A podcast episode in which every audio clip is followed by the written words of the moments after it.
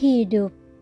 Jika kita melakukan kebaikan pada orang lain, maka sesungguhnya apa yang kita lakukan tersebut untuk diri kita sendiri.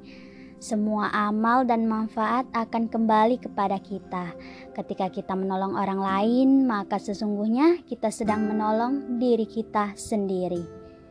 Apabila kita mengetahui bahwa sebenarnya kita mampu berbuat sesuatu untuk menolong kesulitan orang lain, maka segeralah lakukan. Segeralah beri pertolongan, terlebih lagi bila orang tersebut telah meminta tolong kepada kita. Perbuatan baik ibarat tabungan kita kelak di masa depan, sedangkan perbuatan buruk ibarat endapan sampah yang kita tumpuk dalam kehidupan. Karena itu, marilah kita berlomba-lomba memaksimalkan perbuatan baik. Ingat, ketika kita menolong orang lain, sebenarnya kita sedang menolong diri kita sendiri.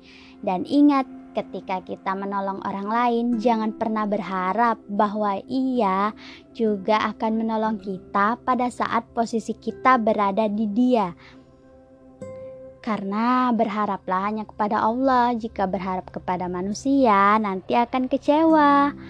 Dan skenario Allah itu sangat luar biasa. Mungkin bukan Dia yang pernah kita tolong akan menolong kita, tetapi ada orang lain yang akan menolong kita. Sahabatku, mari memaksimalkan kebaikan dan meminimkan perbuatan buruk perbuatan baik sekarang yang kita lakukan, kelak itulah yang akan menolong kita.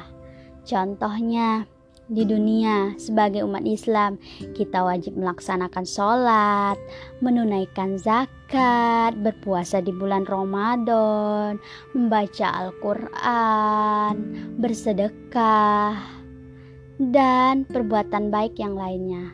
Itu akan dicatat sebagai amal kebaikan, dan itu juga yang akan menolong kita kelak di akhirat. Jika amal kebaikan kita lebih berat daripada amal keburukan, maka kita akan menikmati indahnya surga.